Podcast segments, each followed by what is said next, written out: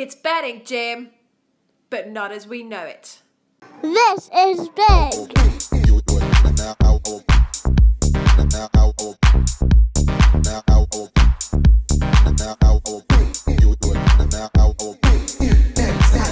Five, four, three, two, one, zero. All engine running. Liftoff. We have a liftoff. Hey, you! Get your damn hands off her!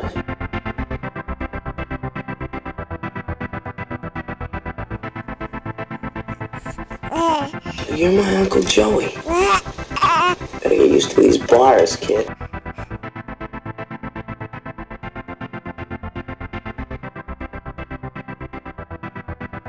changed your name to McLovin? McLovin? What kind of a stupid name is that, Fogell? What are you trying to be an Irish R&B singer? Oh, they, they let you pick any name you want when you get down there. And you landed on McLovin. Yeah, I was between that and Muhammad. Welcome to the Bashcast, brought to you by BookieBashing.net. This is Big, looking at next week's opportunities and the last couple of weeks' worth of profits. It is 11 minutes to 5 p.m. on Thursday, the 20th of June 2019. Coming up in tonight's Bashcast. Um, I was going to talk about other things, but Frankie Dettori is taking centre stage this Thursday afternoon, so we'll have a look at that. Uh, we're going to go through a William Hill ambiguous bet that should have won, but they settled as a loser from Tuesday. Um, uh, improvements to the um, top price scraping model, where we introduce favourite long shot bias to that. Um, updates on the tool development for personalized bets and Nektan get in touch to go back on their promise to VIPs after the break. We talk about the big Bet 365 case, all that and more coming up on tonight's Bashcast.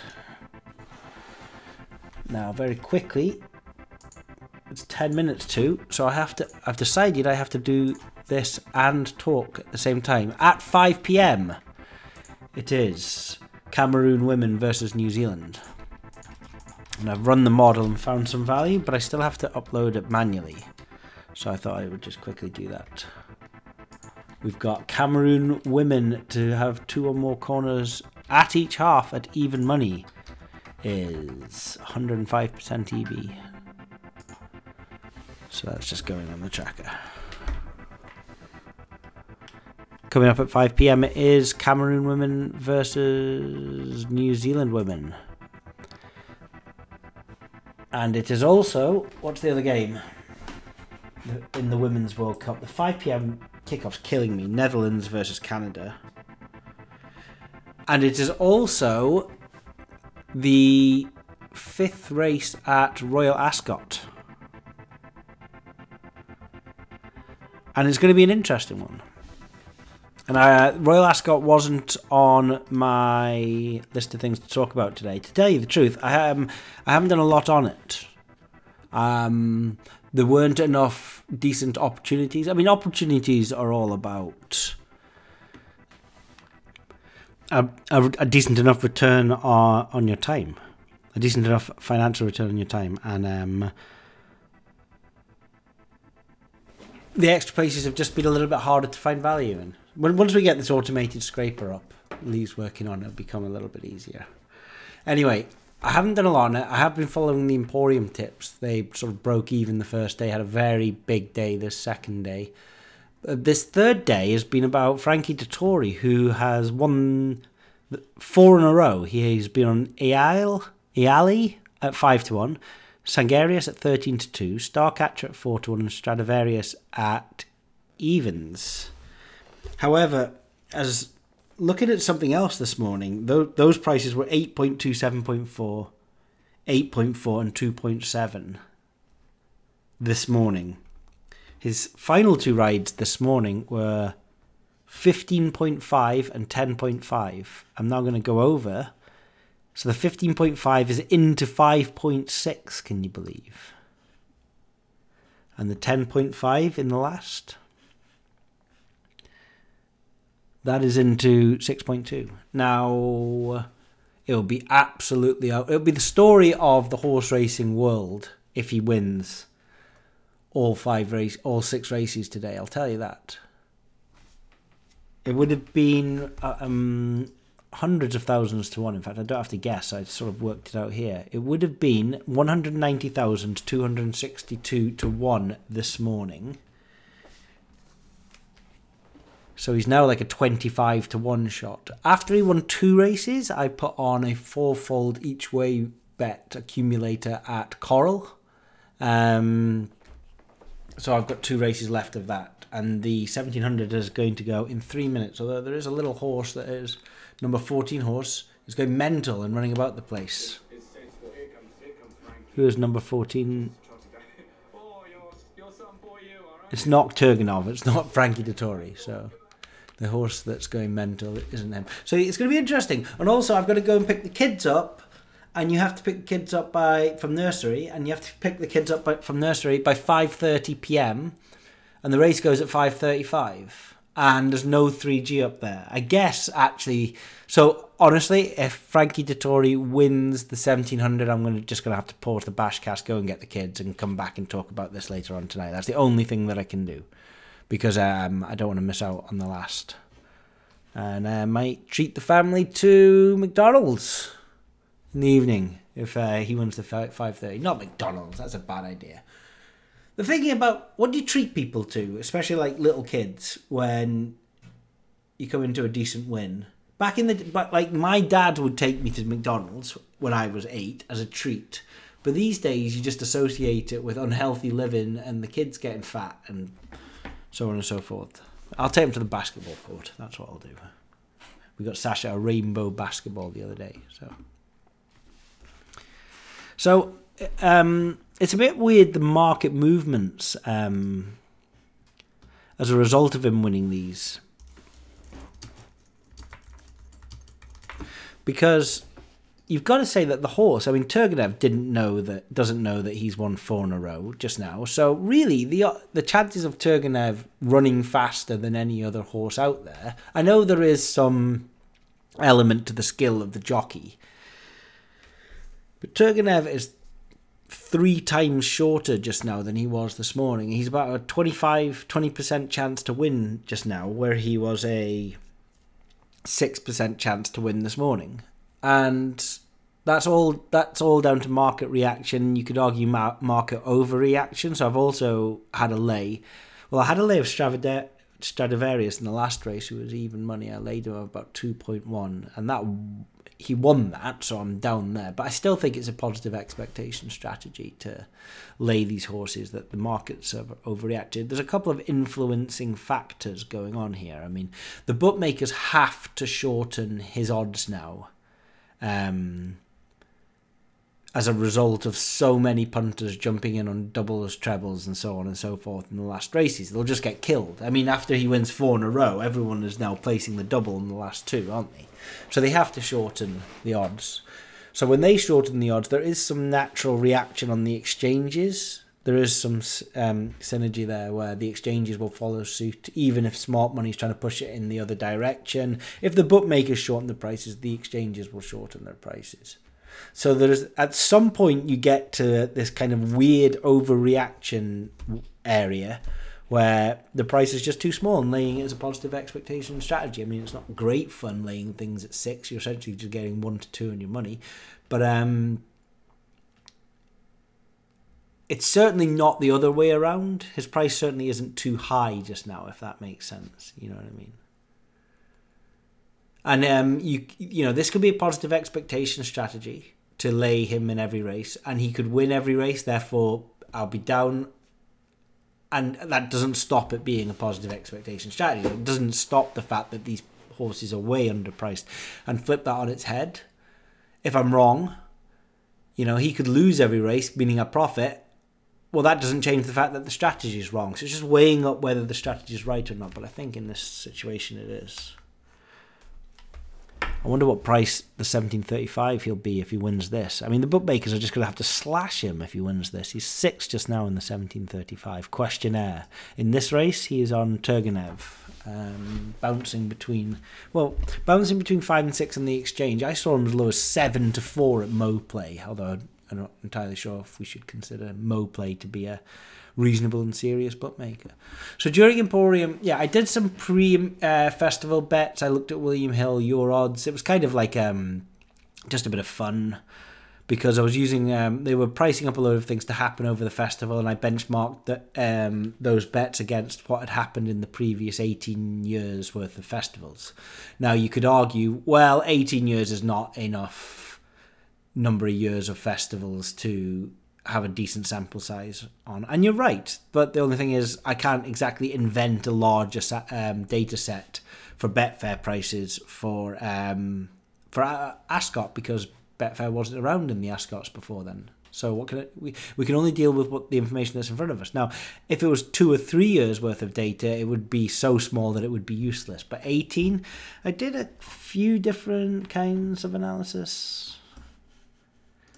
Um, but I'm not staking big. I mean, this the, my staking levels come down to the certainty of the analysis, and there's some things you can be completely certain on. Some of these William Hill bets, which were benchmarking against liquid lay prices on the exchange, you can bet huge, and I do. Uh, some of these um, um, other analyses where I've got a little bit more uncertainty, especially with the uh, sample size here, I'm still betting on them. I'm just betting a lot less, right? You know, when the uncertainty is greater, you bet less. So they had um, a few different hashtag your odds. The majority, as always, that I went through were negative EV, and I never really talk about them because they're boring. Okay, I'll give you one. Right, I'll give you one. Um,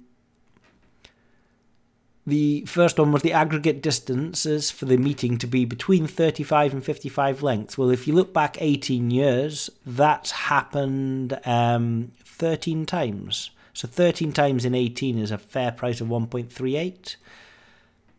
William Hill hashtag your odds were offering 1.25, so that's rubbish. 1.25 to back, it should be 1.38. It's 91% EV. But it then said no individual day at Royal Ascot to produce an aggregate winning distance of 15 lengths or more. Well, that's also happened 13 times out of 18, so that's also 1.38 on that small sample size. We were getting 1.67 on that, so that's a little bit better. That's better EV. The combined winning list distance to be less than 50 lengths also happened 13 uh, meetings out of 18. Um, so, yeah, again, that should be 1.38. That was 1.73. And finally, the biggest SP to be 25 to 1 or less has happened 8 times out of 18. So, that fair price would be 2.25. Well, we were getting 2 to 1, 3.0. So, um, there were three bets there that I had some small stakes on. Now, here we go in the 1700s. I'm just going to turn this up. The horse that we're listing out for is Turgenev, number three, Frankie Dettori, and he does seem to be pretty much at the front. Is he going to make this five out of five? This is going to be the story of the year if he does. Away as well. Uh, Barristan the Bold in that far side group in company with Motta Farwood, also Mordred, or in that far side group with Victory Command. And Dark Vision is at the tail of a group that number about 10. So Turgenev, Frankie Dettori is going to try and make most under the near side. He is out in front from Certain Lad over on the far side. Whitecap and Dubai Legacy, then Valorum over on the far side with Barristan the Bold and Motta Farwood. On the near side, Turgenev leads Dabby Denko, who's moving into it. Then behind these Glorious Lover and Eclipse Storm, Dun Karen and Fanoa. Hero Hero onto the near side with Hot Team. Frankie Dettori right to the fore with Turgenev. Hero Hero in second. Uh, making ground migration now over on the far side. Certain Lad and Valorum. Frankie Dettori is in front Oh. Frankie Dettori's gone. Good couple of legs on Turgenev. Out of the pack migration.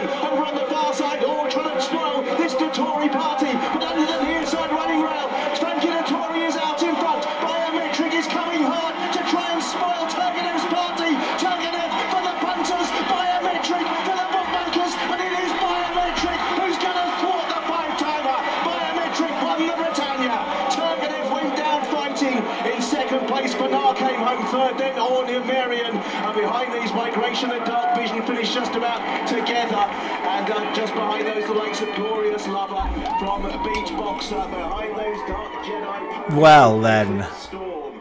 Frankie Dettori tried to take the race back. My days, that looked like he was going to win that all the way. It really did. And then um, Harry Bentley comes and wins it. He would have traded really low there. Let's have a look. What do we have? You gotta look at markets for how low he traded because on Betfair when he trades at a thousand that ruins the graph, but the graph's inverted on market so you can see. Let's turn off the TV. Uh, it looks like he traded. Um, I'm surprised actually he didn't trade better than thirty percent. 3.2 it looks like something like that that surprises me because I, I thought he was going to win i thought he'd broken free and he was going to win i would i'm surprised he didn't go odds on there he came second biometric won it so i'm still on from the each way place of that race. Wow. And now by the way watch price just skyrocket in the 1730 1735 They can like yeah already by the way it's back it's seven point four now. It's sort of um so interesting the price movements on these on on these horses. So um this has been an entertaining day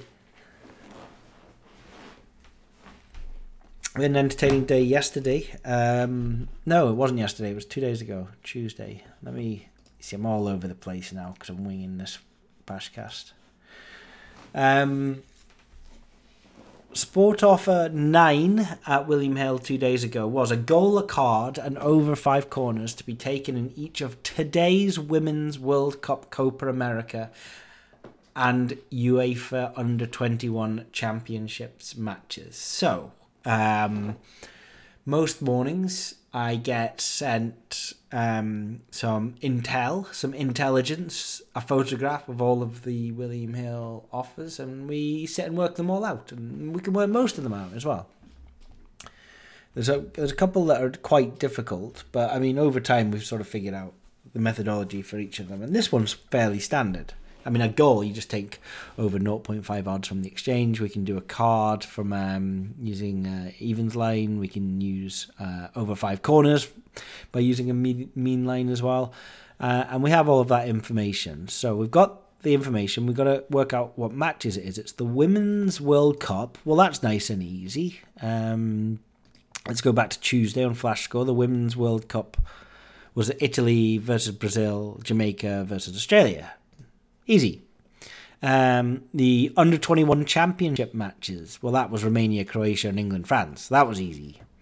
And then it says um, Copa America. And on Tuesday, between the hours of midnight and 23.59.59, um, there were well, there was two, but there was technically only one. Japan Chile was at one o'clock in the morning, but William Hill didn't release this bet until nine o'clock in the morning, so they wouldn't have included the game that had already finished and won. It doesn't really matter because it had won, but they wouldn't have included that one, so they would have included the one that hadn't played yet, which is Bolivia versus Peru at ten thirty in the evening. And all five of those games won. So that's uh, two women's 221 and the single Copa America. Um, all five of them won. And so people went in the following day to collect their winnings. And it was a big bet. It was like 3 to 1. And a fair price would have been about 3.2. And large stakes in that as well, you know? I mean, when they, when they when they boost these headline tenors, you're not getting four three point two. You're not getting anything as good as that. I know the gap's not very big, but it's short odds, so the EV is higher there. Um, well, you can guess where this is going. People went into William Hill the following day. They put the bet slip down on the counter, and William Hill said, That bet is a loser. And the reaction is, No, it isn't. It's not a loser. Um, Japan um, well, that game had finished already. Bolivia, Italy, Jamaica, Romania, England, all of those games had a goal. All of them had a card, and all of them had over five corners. So William Hill escalated it upstairs and come back, and they say Brazil versus Venezuela, which kicked off at three o'clock in the morning the following day, is included in the set, and that finished nil nil. And I think the counter argument that people have said is, well, hold on. This says today's great sport offer, and it also says a goal, a card, and over five corners taken in each of today's uh, matches. So all of these games today, which is Tuesday, the 18th of June, they all won. And then a game that takes place in British time on Wednesday, the 19th of June, which in no definition under the Oxford Dictionary could be considered today. That's the bet that lost, and therefore this is a settled as a loser. That cannot be right. Uh, now, depending, of course, with with typical um, inconsistency, depending on what shop you went into, you got a different reaction. Some people had very sympathetic um, managers. I think I read that some people got paid after challenging this and showing proof of kickoff times. Other people, it was suggested to raise it with betting inquiries. Um, so I know that is what some people did, and I've got a copy of a, a reply from betting inquiries here. Oh, by the way, Duncan says that it was matched at 1.36. That just shows that the mar- markets graph wasn't very accurate earlier. This is from Betting Inquiries. Uh, hi, it's Claire here from William Hill. Thanks for getting in touch. I'm sorry to hear that you're unhappy with the settlement of your bet. I can confirm that the game between Brazil and Venezuela was listed on our coupons as a Tuesday match. And this was also clarified on the screens in store when advertising the great value sports offer. Well, no, it wasn't. I'm looking at a picture of it here. It wasn't. It was definitely not clarified on today's great sports offer. So the question is, why was it listed on the Tuesday as a um, as a coupon game that? Why was it listed as a coupon game that kicked off on the Tuesday? And the question was asked, what time on Tuesday did it kick off? And the reply was, it says on the system it kicked off at twenty three fifty nine fifty nine. Are you kidding me? 23 59 59. Is that seriously a time the games kick off? Now, are the Premier League going to move all of the times from 3 pm on a Monday to 2 59 59? Does that sound like either someone's bodged something or a gremlin in a system, or heaven forbid, William Hill are changing things to cover up on their own mistake um, so that they can maybe force the settlement of these bets? I don't know.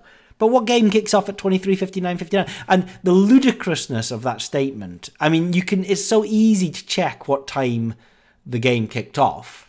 Um, and even if it wasn't, what game kicks off at 23, 59, 59? Something is so patently wrong. And the annoying thing about escalating this with betting disputes or betting, I don't know what this part of William Hill's, what the name is. Thanks for raising this with um, or whoever upstairs in William Hill. The fact that they say that it was clear, it absolutely wasn't, and I have a photograph to prove that it was. And the, and the fact that they say that it kicked off at 23.59, 59 on a Tuesday. What are you meant to do? And this is worth thousands of pounds to people. So um, um, the only thing is, I'm going to put the hands in the air. At the time, we worked the bet out, and we worked it out to be 4 3.2, including the Brazil match. So we said there's every chance that um, William Hill are going to include the Brazilian Brazilian match in this. Um, as it happened, if it didn't include the Brazil match, it would have been ludicrous. The um, equity it would have been like four two point six or something like that. Um, and it's just typical that it was the Brazil match that let us down when everything else won. I mean, if it wasn't that way, if any other match had let us down, that we wouldn't be in this position and people wouldn't be fighting for it. Um, but as it is, um, I sent a picture of the offer to um, both Jimmy Justice, who has been on this program before, on this um, Bashcast before, um, who campaigns for fair rights for customers, and for uh, and to Paul Fairhead, and um, I just stated the facts and showed them a picture of the bet. I didn't say if it won or lost, but just asked them if the match should be included. And the general consensus was that the Brazil match that was at three o'clock in the morning on the Wednesday shouldn't be included in the Tuesday games. Uh, I don't know if they're neutral parties, but you know what I mean. Um, Um, without sort of feeding them the answer, they agreed. But William Hill have their own interest to protect. The annoying thing is that William Hill get to keep all of the money and make the decision, which does appear to be ripping the customer off but we also knew that this was the game that we were going into when we placed these bets. I kind of wish that it hadn't turned out like this, though, but it is. So, whether people are going to fight this or not, that all depends on your own circumstances and how much this bet is worth to you. I mean, for me, you know, it would have to be a significant amount to be bothered, and that's the really annoying thing. But perhaps this could be. If this was raised with IBAS, I think IBAS would find in favour of William Hill. I don't know if it was taken to the courts, I think the courts would find in favour of the punter. So all we know is that it's completely ambiguous, and it's also in 2019 there shouldn't be this problem of ambiguity. Um, I understand that on the screen in shop it's probably not appropriate, especially when they're doing like over 120 goals in five different leagues to list down every match. It, it would just fill up the screen. But surely there is a way of printing onto the receipt. What are they doing? Saving on ink? Change your processes so that qualifying games, when groups of games are bundled into a bet, are printed on a receipt. And if you're doing eight different leagues and you're doing an over 150 goals in those leagues, it's a printer. Just print in really small font, print in really small font. And then the punter in the shop, and when he goes home, knows exactly the bet that he's placed. There's no need for the ambiguity. The ambiguity is worse. I don't believe they are trying to rip off the customer. I genuinely believe that they did mean to include Brazil in at the beginning and they haven't added them Brazil in to a lose, uh, winning bet to make it lose. Um, but I still think the punter should be paid out. I think each basher should be paid out that bet on it and I think William Hill have to work on their processes. I'm not interested in finding loopholes of ambiguity. I would rather William Hill ironed out all of the ambiguity through a simple process such as listing all of the games on a receipt. That would be a much better way to move forward with this game. So we'll see where we go from there. You're not going to be picking a fight, Dad. Dad, Dad, Daddy-O. Um, the personalized bets model in the off season, we're still working on this. Still throws up a few interesting, um, a few challenges, I would say. But um, for the most part, over a relatively small sample size, seem to be doing okay. So these are my bets from the last couple of weeks. I'm about twenty two hundred pounds up on these hashtag your odds, and to tell you the truth, I quite like betting on them. And the reason I quite like betting on them is they're, they're sort of masked at the bookmaker. I think. I mean, look, if you're if I'm betting on specials and boosted odds and you know bets in sensitive markets or bets that are obviously higher than the lay or whatever, then the longevity of an account doesn't apply. But there is enough um, information out there that suggests that traders look out for people, for punters who bet not only on non label bets, but on these pick your punts or personalized bets because they assume that they're all terrible value. And to be fair, they are on the most part terrible value. I've I can pick up the last 1700 bets. 1200 bets that the tracker has done. Let's ask how many were positive EV. But just interrogate the table. How many do you think? How many do you think are over 100%? Let's filter it by greater than 1. Out of 1216 bets, 22. It's actually more than I thought it was. So we're looking at about 1.8 bets per 100. But they also come in clusters. The majority of the time I run the model, I don't find anything. And then when I do find something, it's not just one bet that seems to be good, but multiple bets seem to have come in at the same time because you know it's because corners will have steamed in and by steamed in i mean that the line has changed on the on the exchange the there is a, oh, a couple of corners markets on sorry on the spreads. The uh, the line has changed on the spreads. There's a couple of corners um, markets on the exchange, but they're hardly ever liquid, even in the biggest games. So they don't change very much. But when goals steam in, you can really tell. I mean, corners do as well. Bookings don't haven't seen them change massively. And all we're doing here, I know we're relying on the exchange who set their own lines. That's not the power of the money. But all we're doing, well, we're taking the most pessimistic line every single time. And then we're benchmarking EV against that pessimistic line. And what that does, it means that every time we see one that's positive EV, we're getting a price that is better than the price available at the spreads. So essentially, if we always bet on 100%, we are always beating what would be available at the spreads. And over time, that's going to be a profitable strategy. Now, there's some teething problems. Every now and again, we come across one that um, um, isn't good. There's a couple of reasons for that, and we have to deal with them. First of all, the spreads lines, excuse me, they they seem to change quite frequently, quite quickly, leading up to kickoff as money comes in. They'll nudge something up by 0.25, nudge it back down, nudge it up, nudge it back down. And that volatility that can cause a small amount of problem working out value because it's like the line will change. You go to all the effort of working out the value. I put it up on the tracker. By the time I put it up on the tracker, the line has changed again and it's no longer good. That will get solved with automation. I mean, we can get an API feed for the spreads. And for ease of use, I'm not taking the average of both of them just now because I simply don't have enough time. So I am just using the one. But again, that will be solved with an API feed. We'll get an API feed in. We'll take um, we'll take an average of the two or the worst, whichever suits. And the other thing we seem to have a problem with, I think we have a small problem when the lines are very low, very low compared to the increments that they change with. So if, let's say, corners, which seem to change in about an increment of 0.25, are really low, like, say, USA women versus Thailand women, that was a non event, it was 13 0 America.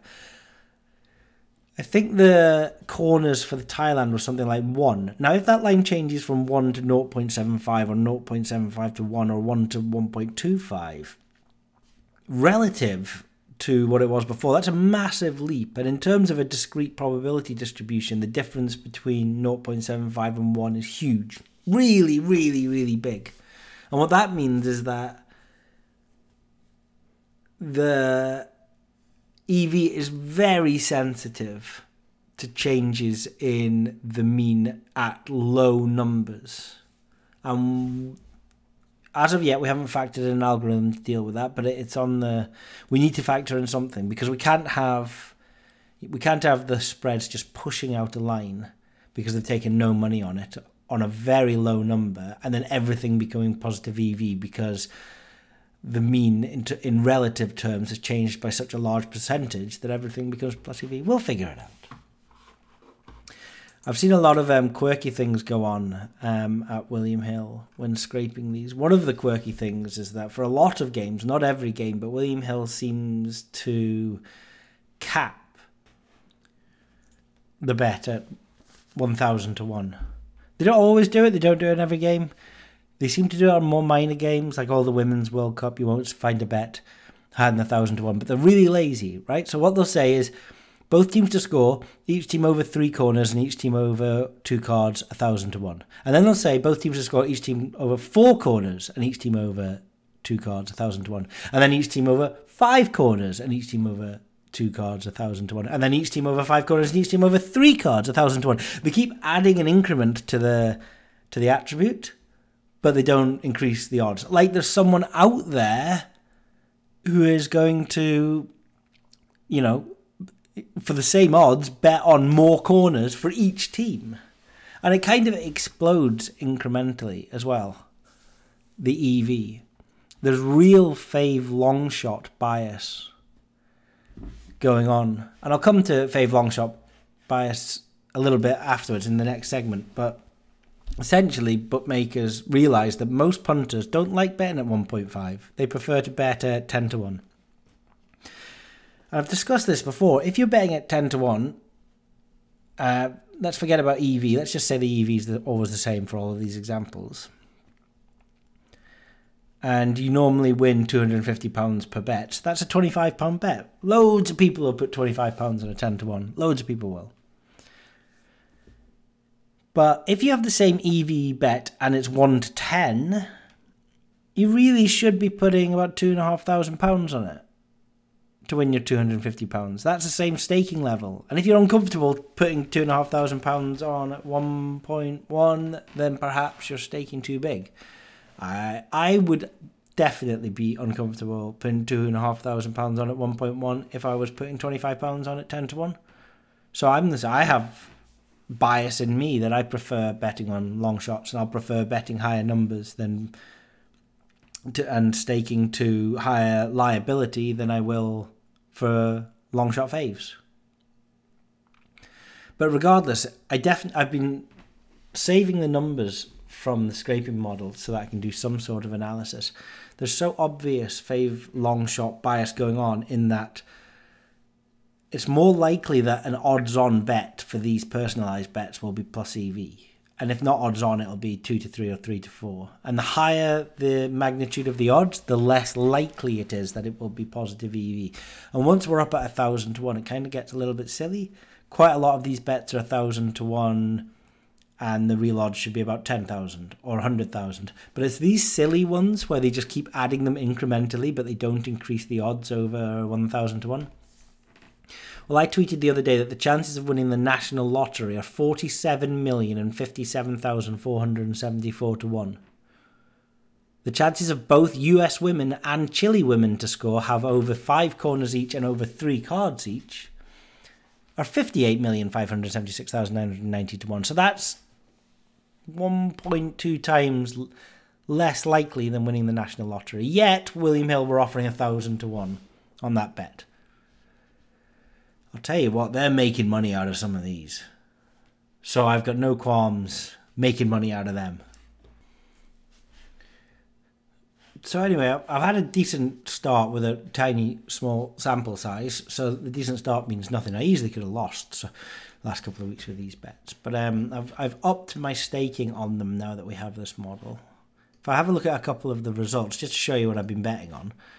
Um, on the 11th of June, Women's World Cup match, Chile versus Sweden. Um, we'd identified Sweden women to have over two corners in each half. This is a bet that seems to come around a few times. That was 1.95 at William Hill, 1.71 on the spreads. It's a very decent EV. Um, and the Swedish women had five corners in the first half and six corners in the second half. So that was easy. That came in by a mile. Um, and I had £300 on that, which is relatively small in terms of my overall staking. But William Hill take £300 on these 1.95 um, personalised bets easily. So that one came in. And on the same day, there was like this monster score between USA and, and Thailand. thirty 0 it finished to the USA women. When they were 7 0 up, I bet on it being over 11.5 goals because it just seemed like the Thais would capitulate in the last second, as they did. I mean, there were goals in the 81st, 87th, 84th, 92nd minutes. So they just fell apart. Um, USA women to have um, over three corners in each half was 2.15 to back, uh, 1.92. Um, I mean, the USA um, they had five corners exactly in each half. Which, when you score 13 goals, you think they'd have more than that. But um, on the same day, Hungary over one corner in each half, 2.5 and 2.2. It was a good one. Um, that one came in at um, 220 quid on that. Um, and Hungary over two corners in each half. So that day happened to all be about the halves. A couple of days later, um, the Jamaican women, these are, I mean, a lot of these are either the women or the under 21s, just because that's all that's going on today, had over 2.5 goals and one plus corner in each half for the Jamaican women. Uh, which was 2.63, only 2.5 to Labour. It was the only thing that was going around that, that day. So that was like 220 quid on that. Um, One at Sky, there was um, three corners for each team and ten booking points for each team. Booking points cal- calculated slightly differently to the cards: ten for a yellow, twenty-five for a red, as opposed to one for a yellow and two for a red. Ever so slightly different. Um, we looked through twelve thousand games and came up with a coefficient of zero point nine seven six to convert booking points divided by ten into cards for the model.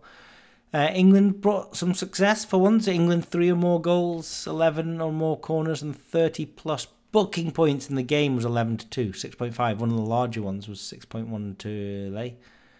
In fact, so many came in in that day. England two or more goals, four or more corners in the second half, three point two five at Betfred. Uh, a few hundred quid on that. Japan versus Chile. Over 3.5 goals, over two cards, and over nine corners came in at 10 to 1. The largest one that I've had come in with £50 on that. It was 11 to back and 9.2. You see, that's that, that's my fave long shot bias in play because I struggle to bet less than 50 quid a lot of the time. So that was £500 profit.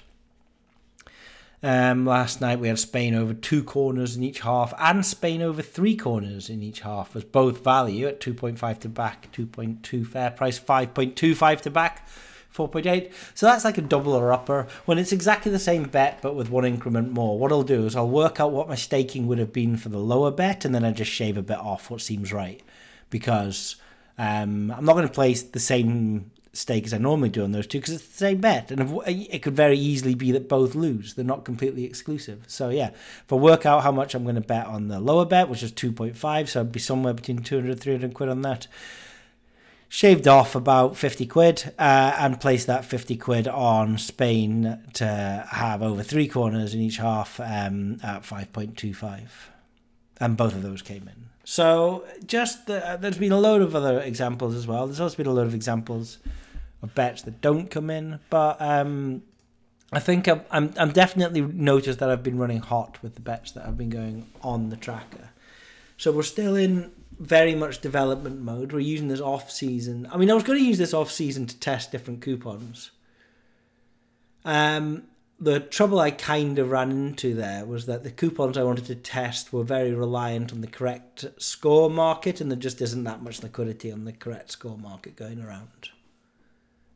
So I could have forced it by looking for more, but it really would have been very simple markets like over 2.5 and home away. So I've decided instead that I'm going to focus on bringing this model up to scratch. And when it's ready, in a manual format. Well, then to start look at automation and API feeds from the spreads and things like that. And perhaps, just perhaps, it won't come to anything. It won't come to any fruition. It certainly isn't the magic ticket. It doesn't do everything that you think that it can do. And I'm by no means an expert in it.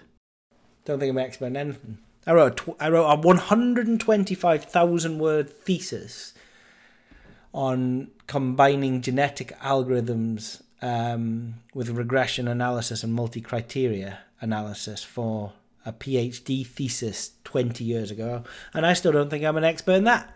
I was just touching on each of the subjects and bringing them into one place. I don't think I'm an expert in anything. I don't think anyone needs to be. What we are doing is we're playing around with different statistical methods, and if one lands, what we will do is we will write it up, we will model a few things, we'll normalize the data, and then we will publish all of the calculations on our site for full and complete transparency. And what that means is that one, if anyone wants to look over what we've done and how we've done it, they can go through step by step.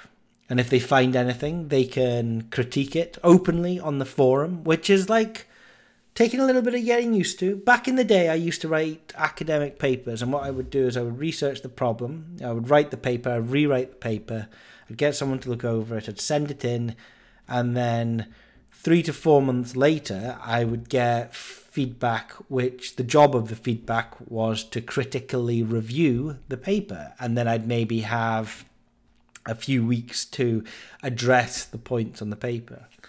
The difference between that and now with the communication platforms that we have on not just Twitter and things like that, but Discord, where our members talk, is that I'll write all of this up and then I will publish it, and then within a minute of publishing it, someone will ask a question, and it's almost like it needs an immediate reply. And of course, the point of doing this is for people to not just ask questions, but to cast their eyes over it.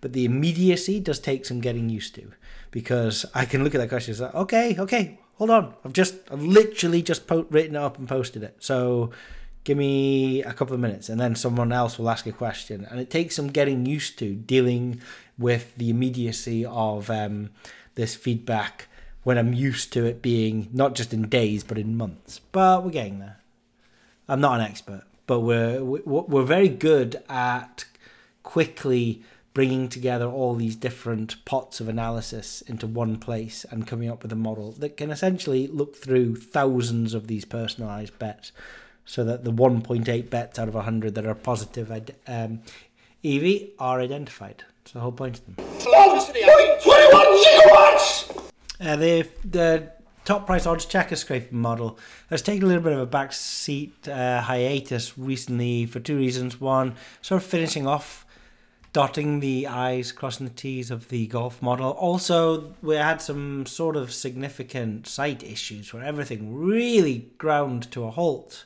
the other week. Um, Lee thought it was um, it had been hacked because all the processes were started by themselves. I'm not going to talk more on that because I don't understand what any of what happened actually happened, but um, it means that um, I've been have I've been a little bit careful posting um, bets that are seemingly too um, optimistic using the OddsTech uh, top price tracker. Uh, one of the reasons that they are seem to be optimistic is that we started off with the assumption uh, that we would use a flat markup uh, for each bet depending on the market type and depending on whether the price was an outlier. Um, one of the things we were pointing in the direction of uh, was a little report from Joseph Buchdahl um, about what I mentioned previously in the last segment, the fave long shot bias. Um, now, we, we can use a bookmaker who we trust to have priced up a market correctly, and by that, I'm thinking Bet365, Pinnacle. I'm not thinking MoPlay and to a certain extent um, Skybet. But we can use them to work out the real price of something happening. First of all, we can quite easily work out the overround. What we do there is we just turn everything into probability, and then um, we see what the difference between summing everything up and one is. So if um, if we had a market with, for example, um, 20%, 50%, and 40%, you add all those together, you get 110%. So the overround is 10% there. Um, so we know what the overround is. Um, now we could apply that 10%. In fact, that's what our old assumption was to apply that 10% to everything in the market. But as it transpires, we need to weight it. And we need to weight it depending on how many selections are in the market. So if there are only two selections in the market, we will weight them quite heavily. And if there are 20 selections in the market, we will weight them quite slightly. And what this weighting means is most things that are odds on don't get that much markup applied to them, even when the overround is 10%, compared to things that are a lot longer in price. And as a result, anything that was quite short previously, I was um, being a little bit too pessimistic. Uh, so if it was plus EV, it was probably a lot better than I was stating. Conversely, anything that was longer in odds, I was probably making too optimistic, and that's a cardinal sin. Um, I don't want to be saying things are positive EV when they're not. So that's why we've taken our foot off the gas a little bit, unless we're sure. Um, we, what we're going to do is we're going to implement this fave long shot bias model into the odds checker model. It will require an input, and that input is how many selections are in the market. If it's home draw away, that's easy. There's three. If it's a tennis match, the winner is easy. It's two. Even set betting's easy. You know, in a ladies' match, there's only three options of set betting. In a men's match, there's only five options of, of set betting.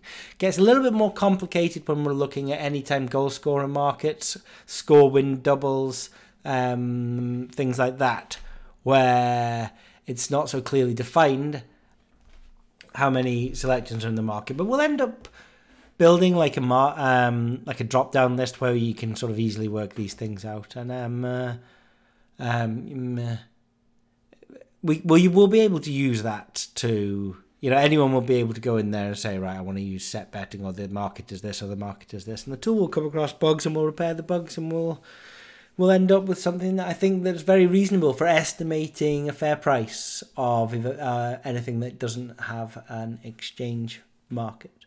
Okay, moving on. Nektan have um, you remember Nektan? Nektan se- seem to come and go um, quite a lot as the casino of the moment and then the casino of not the moment. So I was VIP at Nektan, and not just one, but multiple Nektan casinos, and um, it's good being VIP. Let me read you what happens when you're VIP. Once you become VIP, it says on the site, you'll be contacted by one of our VIP account managers who will issue you a personal invitation initiating your superior service and exclusive benefits. And once a VIP, always a VIP. Nektan is the only casino where you will remain a VIP for the lifetime of your account. That is pretty decent, isn't it? You've got to admit. And then I have another email here. I think it was re- recent. This was M. Riches. Hi, Thomas. Hope this email finds you well. Welcome to the VIP Club. Every week we have many VIP promotions, which include 100% match bonuses, free spins, race of stakes, and the chance to win prizes and holidays. As a VIP member, you're entitled to exclusive gold promotions, faster withdrawal times. Come on higher deposit limits, and VIP membership for life. The VIP team welcome you and hope you continue to enjoy your gameplay. Should you have any questions, please do not hesitate to contact the VIP team. And some of the reloads were really good. I remember they did 100% to £500 with times 10 wagering on the bonus only, um, and no upper limit on the stake. Right? There's no other place that I know that do things like that these days. It's just crazy. Uh, so how long is that going to last for? Well, the answer is not very long at all. Dear Thomas, uh, they write, First, we would like to thank you for playing at uh, Nektan. That's nice of them. As previously communicated to you. Um, okay, we are currently in the process of updating and improving our VIP program. Did you communicate that to me? Maybe you did. I wasn't really reading, but I'm a VIP for life, so let's not worry about that. Uh, we are confident, yep, that our new VIP program will benefit our most loyal players and our, offer a fantastic VIP experience. Yeah, you said that before. I'm VIP for life. So uh, I love how an optimistic email starts optimistically. Everything is looking good, the world is rosy. However, as part of these changes, your VIP status and exclusive VIP promotions will unfortunately no longer be available to you. Please note that this includes the VIP loyalty 10% cashback. We can confirm the last payment for this will be on Monday, the 17th of June we would like to assure you that you still remain a valued member of Nektan. And of course, Nektan uh, services and promotional offers will still be available for you to enjoy. You may have noticed that we have recently introduced 24 7 customer support to answer any account queries that you might have. This is all part of the general improvements that um, we are making to the site, and we hope that you will benefit from these as well. And we're also confident that should your loyalty to the site continue, our dedicated VIP account management team will be in contact with you to personally invite you to our new VIP invite only program. It's been a pleasure assisting you with your account queries. And please do not hesitate to contact us should you require any further assistance. Best regards, Nektan. It's been a pleasure assisting you with your account queries. Oh, I mean, that's like the binman turning up in the morning and saying, It's been a pleasure emptying out these refuse sacks full of dirty nappies every morning. Um, and I want to personally thank you. Such a awful written email. Look, no, they shouldn't have ever off. The, the mistake they made was offering VIP for life in the first place. But to then offer VIP for life, which was dumb, and then send an email which starts optimistically talking about confident on their new, how great their new VIP program that I'm in is, and then to tell me that I'm no longer in it, and then to tell me I'm, they're confident that if I continue to play at the site, I'll get back into the program that I was meant to have for life, and then tell me that they uh, take great pleasure in assisting me with my account queries. What a load of nonsense! It's it's no surprise to me that Nektan um, ha, have offered some of the highest value promotions and reloads in the past because quite simply they seem incompetent at being able to work anything out. They're very pleasant, don't get me wrong. They never said anything unpleasant, and customer uh, service seems to be pretty much on the ball, and there's nothing wrong there. It's just they don't. The left hand doesn't know what the right hand is doing, and they um, are inconsistent and. Um, it's nothing short of a complete farce. But what am I going to do? Fight it? Fight my way back into the VIP program? You don't get in there by complaining. You catch more honey with um, flies than vinegar? What's the phrase? That phrase. Look it up. That flies here. Okay, guys. Listen, that's enough for the first half. We're nearly an hour. You are listening to the Bashcast, and it's brought to you by BookieBashing.net.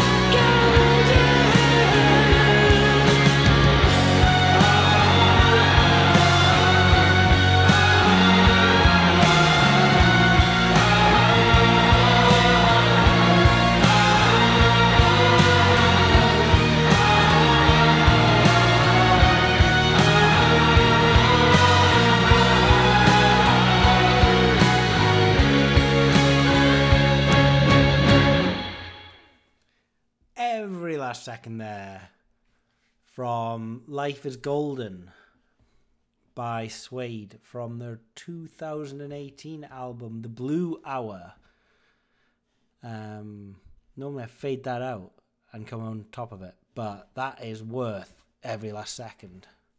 In the bookie bashing news, um, it's now been three and a half years since I placed um, um, a bet on the to be the next James Bond market on a now long restricted William Hill account. Um, 1999 2000. Duncan and I went to university with a fella called Matthew Goode, who studied drama and went on to do a few films. And three years ago, he was in the top five. Really short, um, single figures to be the next James Bond. You can now get him at 200 to 1.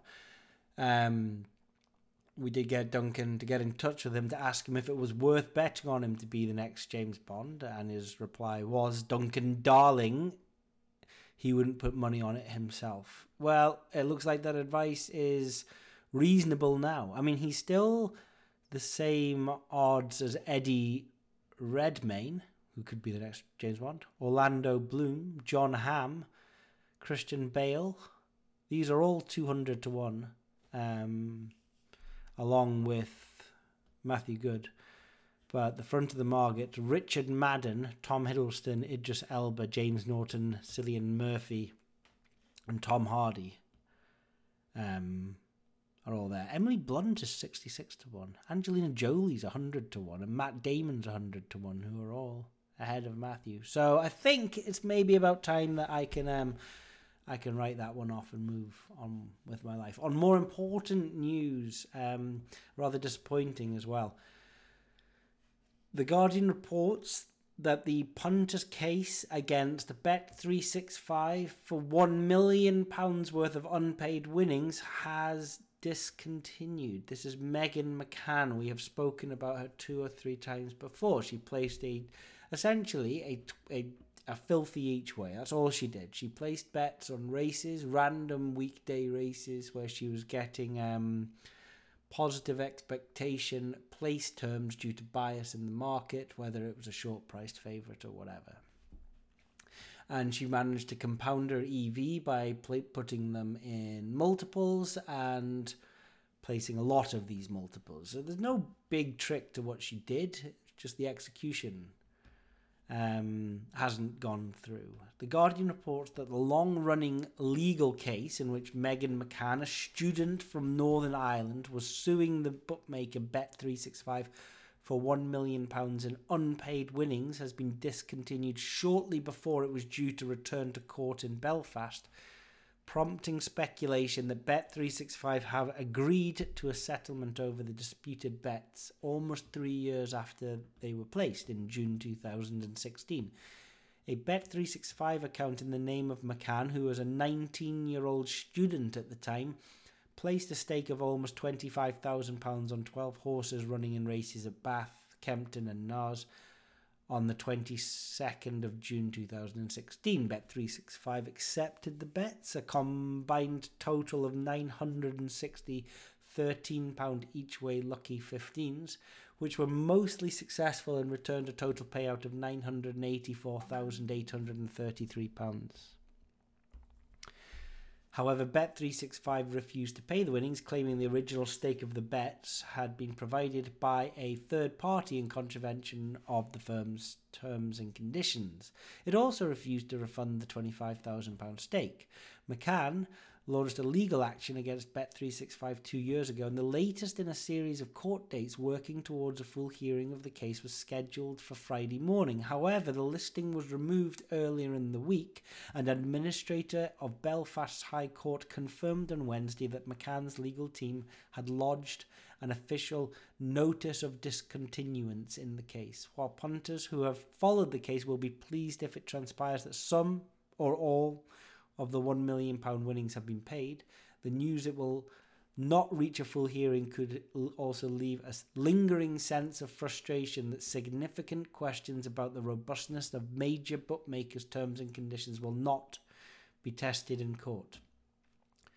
McCann's statement of claim alleged Bet365 and other leading online bookmakers habitually engage in unconscionable practices when dealing with their customers and that they actively discriminate against shrewd punters who are able to make their betting pay. Many successful punters find it almost impossible to get their bets accepted, yada yada yada. We know all of that. And Bet365 obviously didn't respond for comment. Some people commented that this is fantastic news and it means that Bet365 capitulated. I don't agree. I really don't. Uh, I don't think it's fantastic news at all. In fact, rumor has it that Bet365 settled out just the legal fees. It's almost like they had a smoking gun, but they decided. So a smoking gun. I think I've read that they had they requested all of the Skrill documentation about who had transferred money to the Skrill account of the 19-year-old student. They Skrill complied and sent the documentation to them, to Bet365's lawyers. And then, so Bet365 almost know exactly who is linked and funding the account, but they have decided that they don't want to progress it and go to court. That this is my speculation of what happened. And they've turned round to the McCanns and they've said, right, we'll pay for your legal fees up until now, and then that's it. You're not getting a penny more. Because if this goes to court, you won't win. But we don't want the publicity of what we know about who is running multiple accounts and how we investigate multiple accounts because there are people out there who uh, we know a lot more about and probably should stop betting, yet we don't because they're profitable for us. I mean, there's a whole world of information that Bet365 will not want released to the courts. And so their decision not to go to court is so that they don't have to publicly make available the tools and the information that they have. And that was worth paying off a couple of hundred thousand pounds in legal fees to this Megan McCann, um, ensuring that she didn't get a penny of the winnings that they said she wasn't owed because someone else placed this bet. So this leaves us all in limbo continuously, and it looks like forever, over the bookmakers' terms and conditions of restricting punters and this argument that um, the McCann lawyers said that they were going to use these unfair practices. A lot of people were saying that this is going to be the moment where these practices get highlighted and we can all perhaps have a better environment to bet in as a result of that case. Uh, unfortunately, none of that's going to happen, and it doesn't look like if a repeat case comes to court in the near future, it's going to happen um, then either. We're just going to have to continue being slightly in the dark over this area.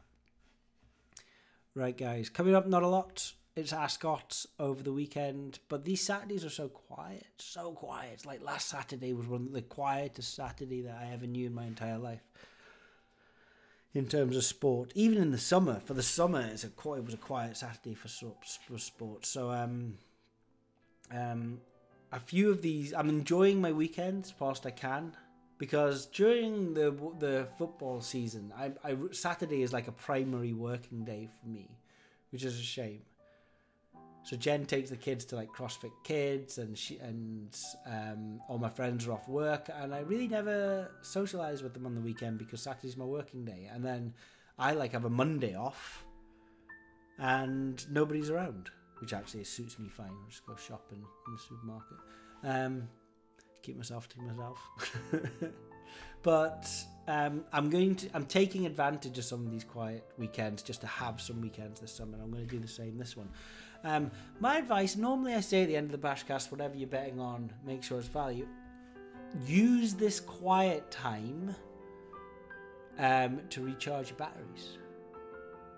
You know, when there's only like 10% of the sports on that's normally on, you could find value if you scramble around and look for it, but additionally, if you're always scrambling around looking for value, you might burn out. So this week, I'm not going to say whatever you're betting on. Do make sure it's value, and I'm not going to do a highlight run through of the sport that's on on the weekend and next week. Instead, I'm going to say if it stops raining for 14 minutes in this country during this summer, why don't you go outside and enjoy it and not bet on any value this weekend? Failing that, the Women's World Cup continues, the under 21 tournament is still on. We've got the Cricket World Cup and also the Beach Volleyball World Championship start in Hamburg on the 28th of June. Whatever it is that you're betting on, do make sure it's value. This is Tom signing out. This is big. That's the coolest fucking story I've ever heard in my entire life. That's insane. Can I hear it again? Do you have